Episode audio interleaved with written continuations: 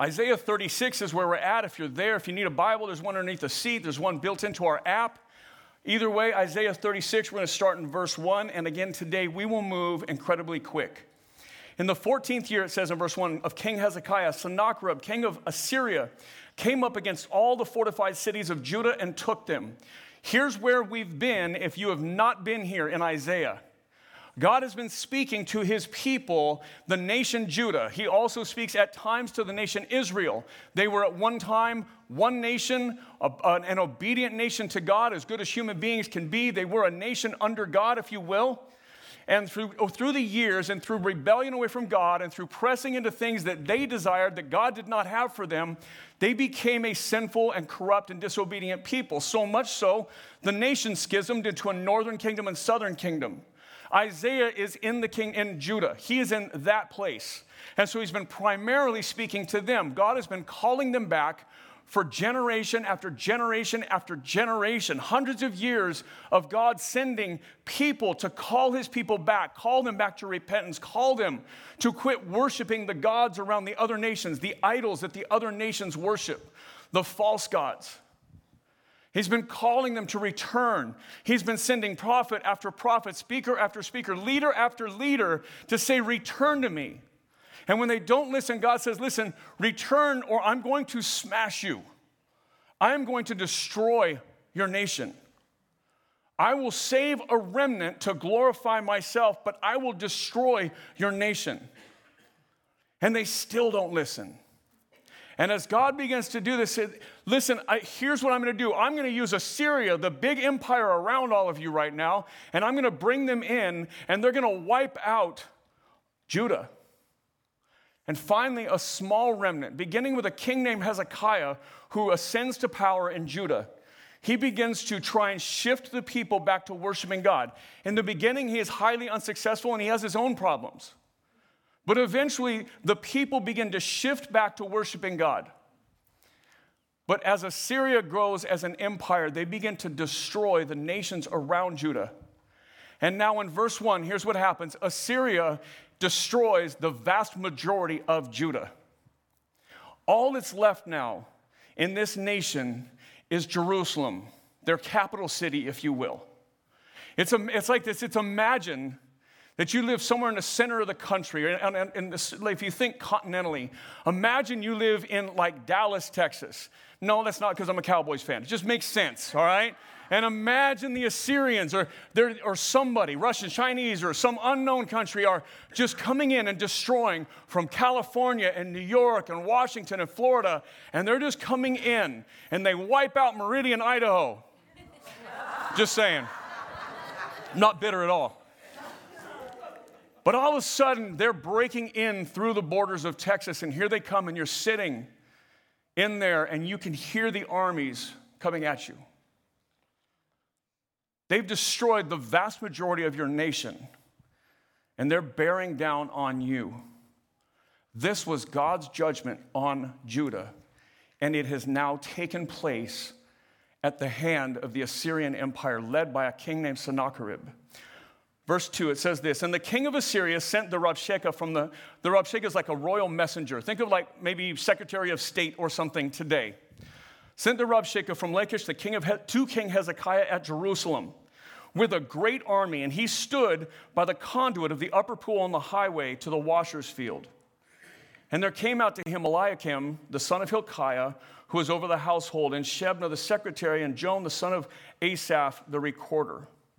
So here comes Sennacherib and his army, and he is sending this, this speaker, the Rabshakeh, he sends him to speak on behalf of this massive army. And just understand in this era, no matter if you're winning or losing, war is incredibly costly.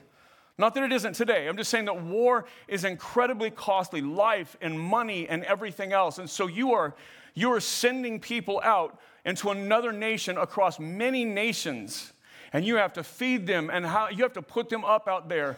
And that takes a toll on them as they fight and battle. And so as they get to the final fortified cities they've destroyed most of judah. Now what's left is jerusalem where their king is where their officials are and they're standing outside with an incredibly intimidating army. And they're saying, listen, now just give up. Just quit. We're here and you're next. We've destroyed everything in our path. Everything in your nation, everything in the surrounding nations. We've not missed a beat. And you're next. You're the one we're coming for now. Verse 4, it says this And the Rabshakeh said to them, Say to Hezekiah, Thus says the great king, the king of Assyria, on what do you rest this trust of yours? The people of Jerusalem have repented. They've turned from their false idols. They've turned from their worship practices that mix in the worship of the nations around them, their abandonment of God. They've, they've turned from all of this. And they've begun to seek God in repentance and worship and prayer. And as this army closes in on them, there they stand, ready to make war against an empire. They're a city. But there they stand faithfully, probably terrified, knowing the odds against them are incredible. It's a million to one. And they have no chance of winning this, but they have turned to God, and God has promised to be faithful to them as God has allowed and even foretold the destruction of the rest of their nation, He has told them, I will save a remnant from among you to glorify my name. If you return to me, I will return to you and I will protect you. And there they stand, this tiny city in the grand scheme of what's going on, with an Assyrian empire who is the most powerful empire on the planet at this time. And the speaker for that empire, he looks at them and he says, what is it that you trust in right now that makes you think you can put up a fight against us? Why do you stand there thinking we won't destroy you like we destroyed everyone else? So, just as a, as a, as a, as a point to tie ourselves in with, consider this note. They've got to be tempted to surrender, right? The people are confronted with something that was far beyond their power and control as the Assyrians prepare to destroy Jerusalem the city, the people, the army, everybody there, the leadership, the city must choose between trusting in God or abandoning God altogether. This is where they are. This battle means this much. Do we follow God? Do we trust in God or not? Do we believe God can defend us? Do we believe God will defend us? Or do we abandon God and do we just surrender and hope to save our lives? That's the choice that's put before them. Verse 5, it says this, the Rabshakeh continues. He says this Do you think that mere words are a strategy and power for war? In whom do you now trust that you have rebelled against me? Behold, you are trusting in Egypt, that broken reed of a staff, which will pierce the hand of any man who leans on it. Such is Pharaoh, king of Egypt, to all who trust him. But if you say to me, We trust in the Lord our God, is it not he whose high places and altars Hezekiah has removed, saying to Judah and Jerusalem, You shall worship before this altar? He mocks them. I beat every city you own. Why will I not beat you here? You have been depending upon another nation, Egypt, who we've beaten. What makes you think that they will defend you? Are you relying on God? You mean the same God that Hezekiah has gone in and destroyed the altars of? So the Rabshakeh is not saying anything that's false. The people who are supposed to be the people of God have done every one of those things. Instead of relying on God, they relied on another nation. They relied on Egypt. They had come in and they had so defiled their own worship that God made them destroy their own temples and places of worship and called them to worship in a new place, in a new way. They had done all these things. If I'm to look at you and just unfold your past before you and say, listen, this is who you are, and this is who you are, and this is who you are, or if I just tell you, this is who I am, and this is what I've done, and this is what I've done then we begin to ask the question why would God rescue me now? Why would God want to save me? Why would God want to save them in this moment when they have been so incredibly unfaithful to God?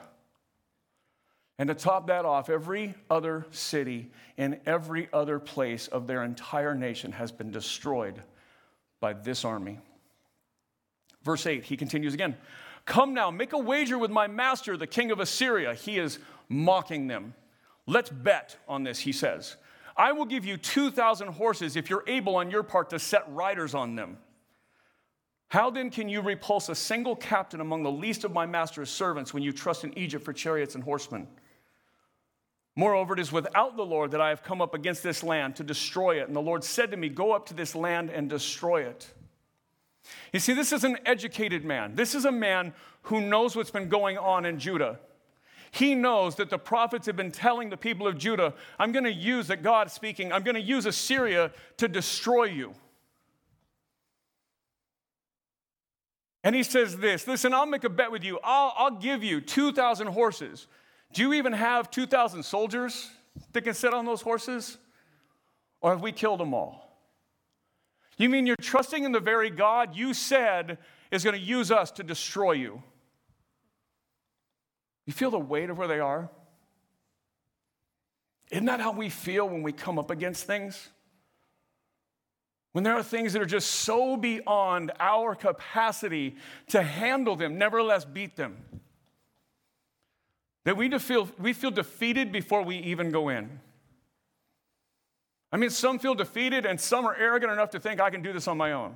So, yes, of course, we have two sinful responses to that. But he is mocking them and he is saying true things about them. But he is ultimately also mocking God.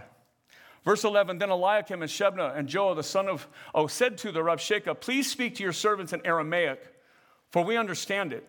Do not speak to us in the language of Judah, within the hearing of the people who are on the wall. But the Rabshakeh said, He or has my master sent me to speak these words to your master and to you, and not to the men sitting on the wall who are doomed with you to eat their own dung and drink their own urine? There's a graphic line for you. So, lunch, what are we doing for lunch? Yeah, right? Here's what they say Why don't you speak to us in, in why don't you speak to us in your language? Because we understand that. Why don't you not speak to us in our language so that everybody else can hear? And so he says louder in their language. Why? They're going to die with you. Why do you not want them to hear? Do you not trust what their response will be? Do they not trust in the God you trust in? Do they not trust in the king Hezekiah that you trust in? It says, Then the Rabshakeh stood and called out in a loud voice in the language of Judah. So he's speaking this in Hebrew to them. Hear the words of the great king, the king of Assyria. Thus says the king, Do not let Hezekiah deceive you, for he will not be able to deliver you. Do not let Hezekiah make you trust in the Lord by saying, The Lord will surely deliver us. The city will not be given into the hand of the king of Assyria. Do not listen to Hezekiah, for thus says the king of Assyria Make your peace with me and come out to me. Then each one of you will eat of his own vine, and each one of you his own fig tree, and each one of you will drink the water of his own cistern until I come and take you away to a land like your own land, a land of grain and wine, a land of bread and vineyards. Here's what he says, taunting them Don't listen to Hezekiah. Don't trust in Hezekiah's God. Why don't you just come out from behind that wall and surrender to me? And then I'll let you eat of your own land until I come and take you away to another land, just like your own land, which is code word for you surrender, and I'm going to enslave you. Why don't you just why don't you just quit trusting in that God of yours and that king of yours who keeps telling you to trust in God? And everything's going to be okay. That's one of the lies that we buy into about sin. Here's a note for you Assyria tells Jerusalem to surrender and promises them safety when ultimately they will take them as slaves. Temptation often comes with a promise of security and satisfaction when ultimately it always leads to misery and slavery.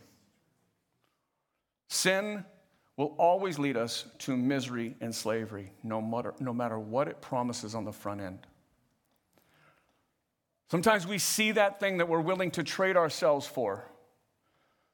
Well, no, I'm just going to spend this season of my life working really hard. I know this is going to cut into my time and my faith. I know it's going to cut into my time and my family. But at the end of this, I'll have enough to where I can go back and redo all this. But at what cost? Because it always ends in slavery and misery. Whenever we sacrifice that thing, well, just, we can just do this. This will be fulfilling. This will be good. What can it possibly hurt? Well, if sin didn't look that way, we'd never do it. Right?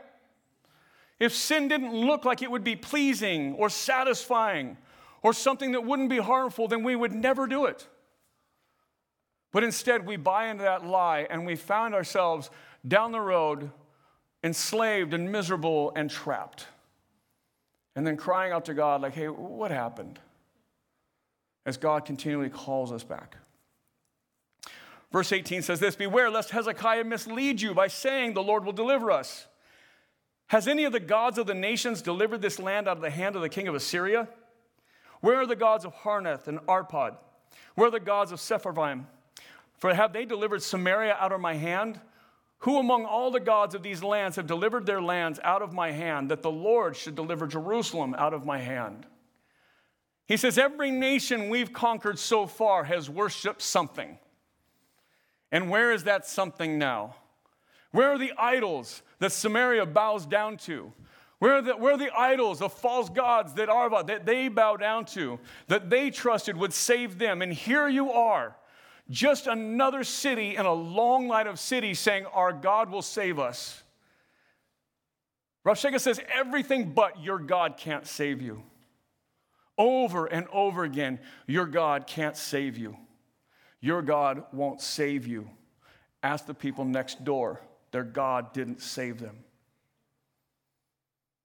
Just picture yourself in that scene. You're inside the walls of Jerusalem, and there's an army that's encamped outside surrounding everything around you. And they make everybody in your city look small. And they're just telling you listen, just surrender. Don't trust in your God. Don't trust in your king who trusts in God. They're misleading you. We've destroyed everything in our path. Verse 21 But they were silent, and they answered him not a word, for the king's command was, Do not answer him. The people of Jerusalem remained faithful to God. Against all the odds, the people of Jerusalem remain. They trust in their God, they trust in their king who is leading them towards their God. They have repented from their idolatry, from their worship of false things. They have repented from looking like the nations around them. They have begun to return to God and worship God and lay down anything that would stand between them and God. And now, as they are confronted with a massive army, like the whatever, how many ever of you are out there, they stand like me, isolated numbers great against them, knowing that if this is what this is, I can't win it. If this is the battle I have to fight, there's no, I have no hope. But somehow God has promised God will be my victor. God will be my security. Hezekiah is seeking God. We trust in our king. He's led us back to God. We will stay. And so when this guy taunts them, and shouts for them and mocks them and says, Listen, let's just make a bet. I'll give you 2,000 horses. Do you even have 2,000 soldiers? And they stand there on the walls, overlooking the valley, silent, faithful to their God, faithful to their city, faithful to their king, which ultimately isn't about their city or their king, it's about being faithful to their God. Verse 22, it says, Then Eliakim, the son of Hilkiah, who was over the household, and Shebna the secretary, and Joah, the son of Asaph, the recorder, came to Hezekiah with their clothes torn and told him the words of Rabshakeh. So they go, these officials of Jerusalem, they go to the king Hezekiah. And on the way, they have torn their clothes. And that's a way of just showing humility and fasting and just lowering themselves. Instead of big fancy dress, instead of being in their best, they go in torn clothes humbly to their king and tell him, This is what the Rabshakeh, this is what the messenger of the king of Assyria is saying to us. But we've stood firm, but this is what's going on. Verse, uh, Isaiah 37, verse 1. As soon as King Hezekiah heard it, he tore his clothes and he covered himself with sackcloth, and he went into the house of the Lord. And he sent Eliakim, who was over the household, and Shebna, the secretary, and the other senior priests, covered with sackcloth, to the prophet Isaiah, the son of Amoz. And they said to him, Thus says Hezekiah, This day is a day of distress, of rebuke, and of disgrace. Children have come to the point of birth, and there is no strength to bring them forth. They go into the king and they say, Here's where we are. Here's what's going on outside these walls. Here's what that messenger is saying. And Hezekiah tears at his clothes. He puts on sackcloth. This is, a, this is a posture of humility and mourning and fasting before God. He is laying down everything. Imagine a king. When you, when you picture a king, you picture a crown, you picture a robe, you picture a throne, whatever it is.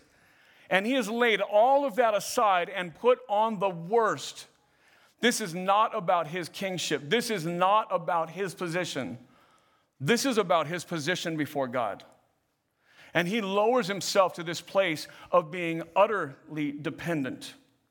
And he goes in, he goes into the temple, into the house of the Lord, into the worship space like this, in a place of worship, a place that is just given to worshiping God. And then he sends the other senior priests and he sends them out to tell Isaiah the prophet the one who has been standing and calling out for God year after year after year after year when they wouldn't even listen, but who has helped guide them back now that Hezekiah is raised up and is leading them back to God. They've sent for the prophet, the faithful one, the one who has been speaking on behalf of God, calling them to repentance. And they send to him, Isaiah, come help us figure this out. Here's what Hezekiah does he has the most godly response to an overwhelming problem. He, he does four incredible things. He humbles himself, he goes into the house of the Lord, he sends for Isaiah, and he admits that his people are too weak to continue without God. He says the people, they've come to the place of giving birth, but they have no strength. Like we're, we're here, we can't push back at all. Like we're at the end of ourselves. Isaiah, come help.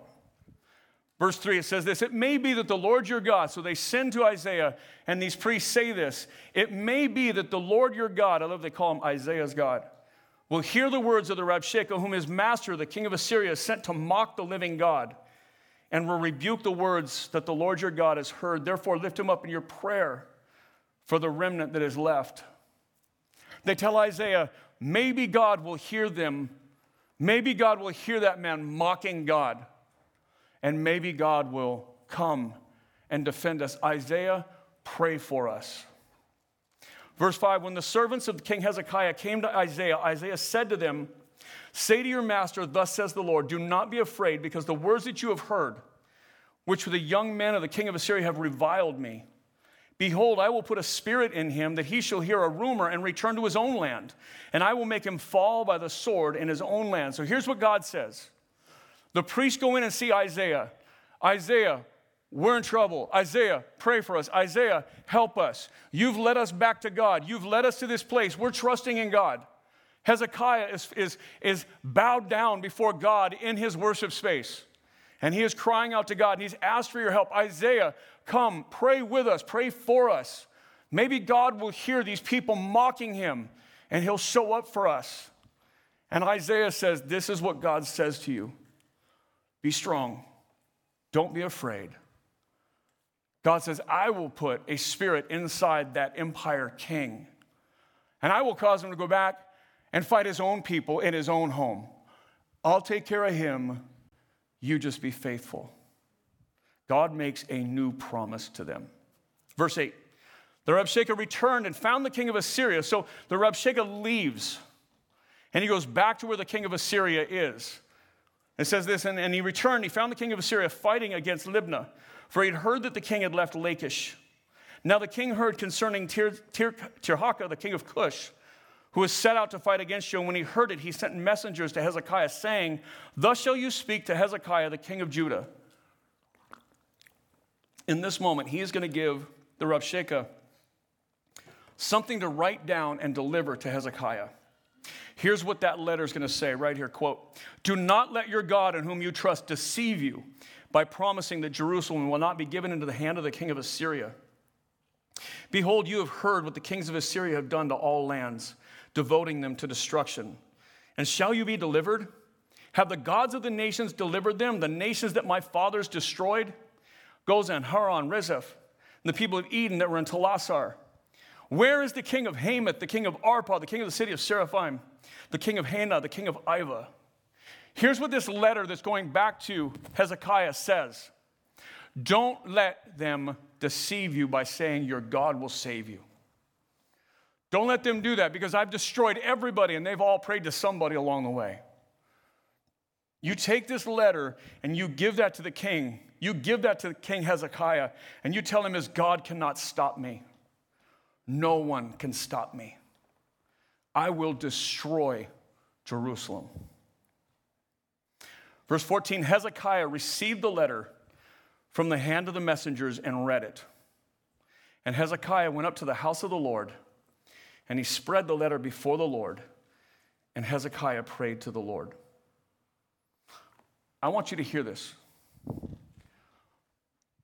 This passage is written primarily, the speaker is the Rabshakeh and king, the king of Assyria, two pagan people intent on destroying God's people. And most of these two chapters are written saying, God can't save you, your God won't save you. Where was this guy's God and where was that guy's God? And so we have a unique language. When it talks about my fathers, he's talking about Sennacherib's fathers, the Assyrian fathers, not the fathers of the people of God. So you kind of have to flip it around and listen to it as you're the receiver and, and the hearer and, and not as scripture often is the speaker on behalf of God. And then here's Hezekiah other than Isaiah, probably the godliest man that the people have. He's their king. He's led them back. He's led them through repentance back to God. And this letter is going to be get delivered to him. And it says, Listen, last chance. I'm going to destroy you, and your God can't stop me. So this letter is delivered to King Hezekiah. And listen to these words Hezekiah received the letter from the hand of the messengers, and he read it. And Hezekiah went to the house of the Lord and he spread it before the Lord. And Hezekiah prayed to the Lord. He took this letter and he goes into the worship space. He goes into the place where people meet with God, where people worship God, where God speaks through their leaders or whatever else. And he takes and he lays this letter out and he just falls down in front of this letter, in front of the face of God, and just says, God, here's what they've said. There's this weird thing about leadership. Whether you own a business or you pastor a church, it can be incredibly joyful. It can also be incredibly hard. As we just heard from Pastor Vinny, there are seasons where lead pastors just want to step out of ministry for a while. To they can, they can stop being in that role because it's that hard. Imagine King Hezekiah, who is now not just the king, but he is leading his people back to God. He is also pastoring them. And this just landed on his desk. Here's the email he got I'm going to ruin you. Your God can't stop me. He hit print, he grabs it, he comes in here, he lays it down, and he gets face down before God. This is the most godly response I've seen of almost any person in Scripture, bar none. He takes his problem and he just lays it down before God alongside himself and just says, God, this is beyond me. This is all you. It says, and Hezekiah prayed to the Lord. Hezekiah prays. Here's your next note. The king of Judah, who has brought the nation back from rebellion towards God, now models what godliness under great pressure looks like. Godliness under great pressure is bowed down before God and prayer and worship. What do we do when hope seems lost? Do we rely on ourselves or, we deter- or do we turn wholeheartedly to God? I guess the other question is or do we just give up? Instead of laying down before God, do we just lay down before temptation, before the battle, before the sin, before the failure of the marriage or the failure of our children? Do we just give up? Hezekiah goes in, he brings everything that stands between him and life, and he presents it to God and gets face first and prays. Here's Hezekiah's prayer, verse 16. O Lord of hosts, God of Israel, enthroned above the cherubim, you are the God, you alone.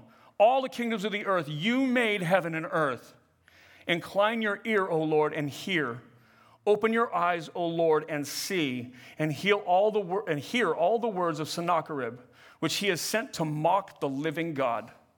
Truly, O Lord, the kings of Assyria have laid waste to all the nations and their lands, and have cast their gods into the fire. They were no gods, but they were the work of men's hands, wood and stone. Therefore, they were destroyed. So now, O Lord our God, save us from his hand and all the kingdoms of the earth, so that we may know that you alone are the Lord. You're it, God. You created heaven and earth. You made wood and stone and gold. In fact, not sure why, but you made Sennacherib. And you gave breath to his armies. In fact, you caused them to destroy Judah. God, none of this is outside of your reach. You're God, and there are no other gods. God, he's mocking you. Destroy him. Open your eyes and see us right now. Open your ears and hear him mocking you. God, go out before us. That needs to be the posture of every one of us as we come to faith. As we look at our lives and we look at the mess that we make of things and we look at the emptiness of purpose and, and the slavery to sin and the places we find ourselves, that needs to be our posture before God. God, I've failed everything I could here. All I do is make a mess of things, God. Here's my life, it's junk. i have messed it all up, but here it is, God. You're the one that sent Jesus. Jesus, you're the one that entered into human history. You put on flesh and bore the penalty of my sin. I have nothing to contribute. All I have is junk, trash, pain, suffering. That's all I have. Jesus, please take my life. Like you rose from the grave and ascended to heaven, let me raise from this dead life and let me worship you. That should be our posture. And then that should never stop as we begin to follow Jesus. We should never go, good, Jesus gave it to me, put it, gave me his Holy Spirit. Good, we'll take everything back now. Now I can run with the ball. It's this constant laying of it before God. I can't overcome this. I can't fix this. You're God, I'm not.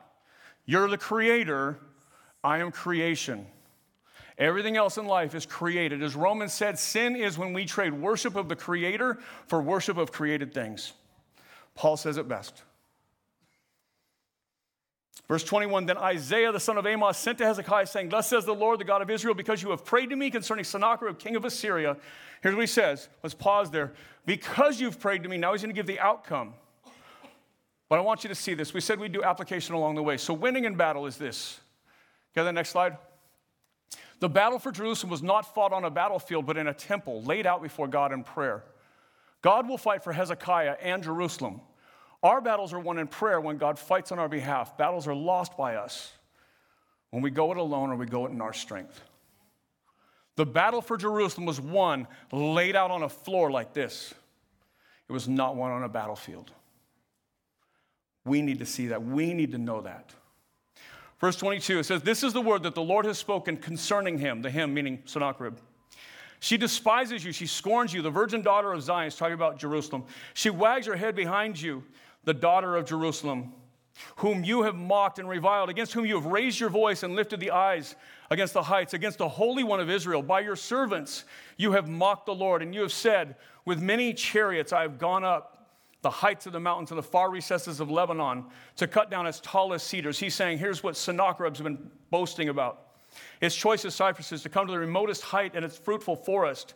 I dug the well, speaking like Sennacherib, and drank the waters to dry up the sole of my foot of all the streams of Egypt. Have you not heard that I determined it long ago? Now, God speaking himself. Have you not heard that I determined all of that long ago?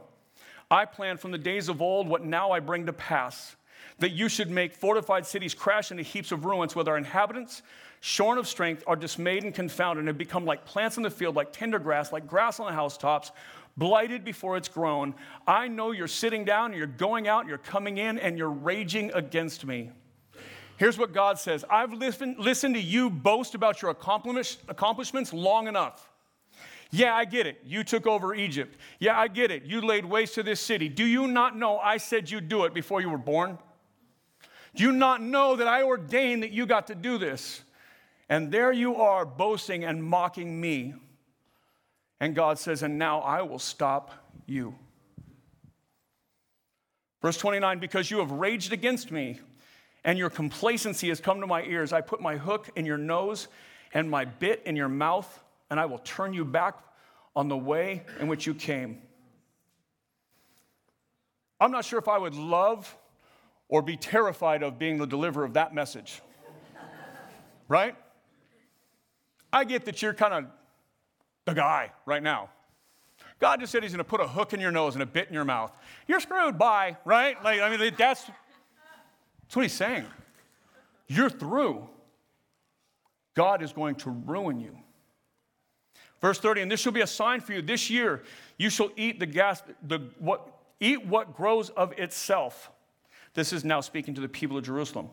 And in the second year, what springs from that. And then the third year, sow and reap and plant vineyards and eat their fruit.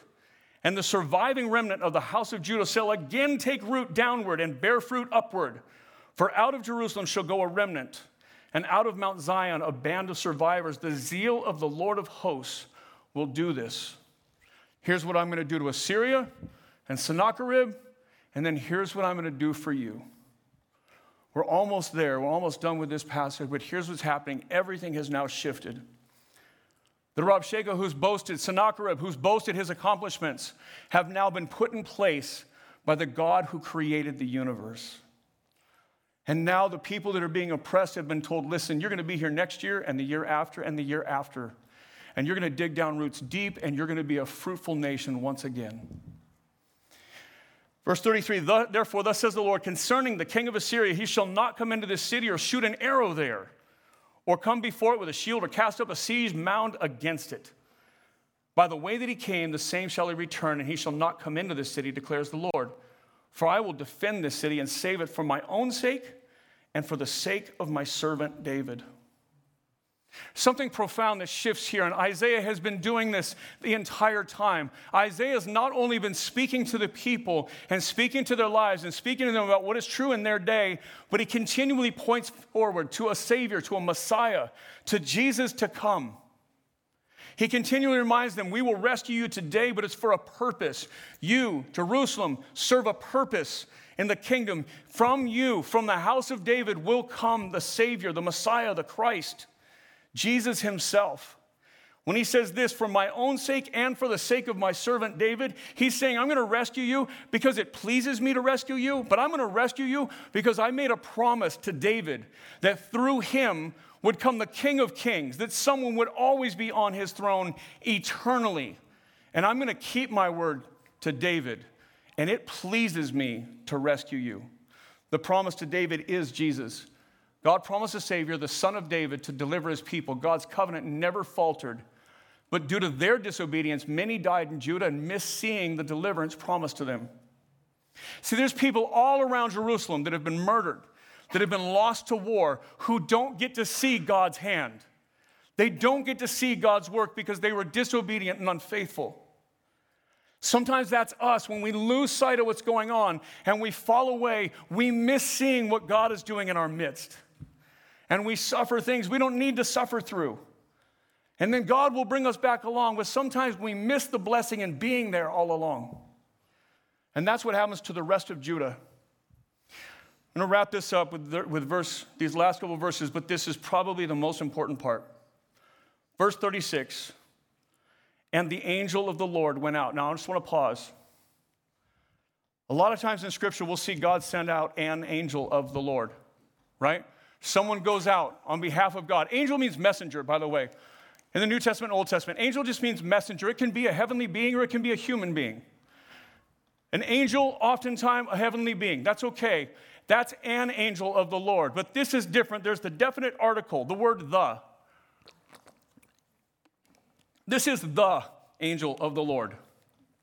And in case this is unfamiliar territory, if you haven't been around long, haven't heard this talked about, this is a direct reference to Jesus. Hold that thought. Judges 2 1, you can see it. Now, the angel of the Lord, the angel of the Lord, went up from Gilgal to Bochim, and he said, I brought you up from Egypt, and I brought you into the land that I swore to give to your fathers. I said, I will never break my covenant with you. Who's the only person that can say those words? God for sure, right? But it's the angel of the Lord. It's not just God, it's Jesus before Jesus enters into flesh. This is Jesus speaking in Judges. Back in Isaiah, here we are. And the angel of the Lord went out and struck down 185,000 in the camp of the Assyrians. And when the people arose early in the morning, behold, these were all dead bodies. Here's what God says I'm going to destroy them and per- preserve Jerusalem because it pleases me and I keep my promise to David. My promise to David is that Jesus will come. And the very next verse, we see Jesus come and wipe out 185,000 people without a single shot taken. God's prophecy no arrow will be shot, no shield will be lifted, not a thing happened. Another book of the Bible says they come on with this crazy fever in the middle of the night, and basically they boil themselves, they die of a fever. Jesus wipes them out overnight. Pre incarnate Christ is the term for that. Jesus, before he puts on flesh, and is born of a, ch- a, virgin, comes as a child, lives a sinless life, dies the death you and I deserve. But he didn't. Gets laid in the grave, is resurrected from the grave. It's that Jesus. The same Jesus that has ascended back to heaven now and reigns and rules in our lives. This passage finishes off with this. Then Sennacherib, the king of Assyria, departed and returned home and lived at Nineveh. Sound like a familiar place?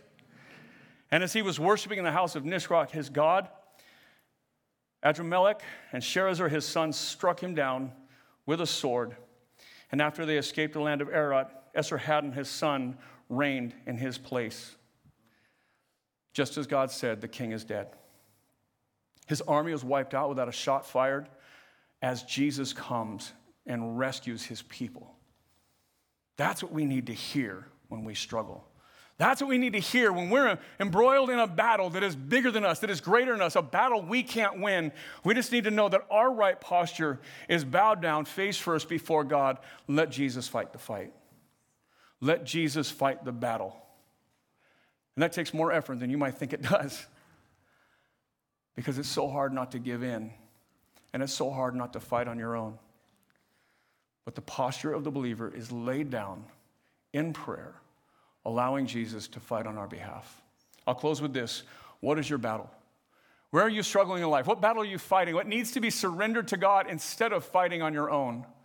The city of Jerusalem versus the Assyrian Empire is an example of the insurmountable odds being overcome by Jesus, the King of Kings and the Lord of Lords. And yes, this passage prophetically looks forward to the end of time where Jesus defeats Satan, where Jesus reigns is victor and king. Let's pray. God, as we gather this morning, every one of us has battle. Every one of us fights a fight. Sometimes the fight is inside of us. This is the seven today, seven years ago, my best friend took his life. Sometimes the battle is inside, nobody can see it. Sometimes there's a pain so deep, people give into it and just take their own lives. Sometimes the battle is in our homes, in our workplace, in our city. Sometimes the battle is overcoming sin that we've given into year after year after year. But whatever the battle is, be it foreign, domestic, internal, external, it doesn't matter. Whatever it is, Jesus, we know you are greater and that you have come, that you are victorious, and that you deliver that our posture is to be bowed down before you because you are the King of Kings, you are the Lord of Lords, and nothing is greater than you. It's in your name we pray.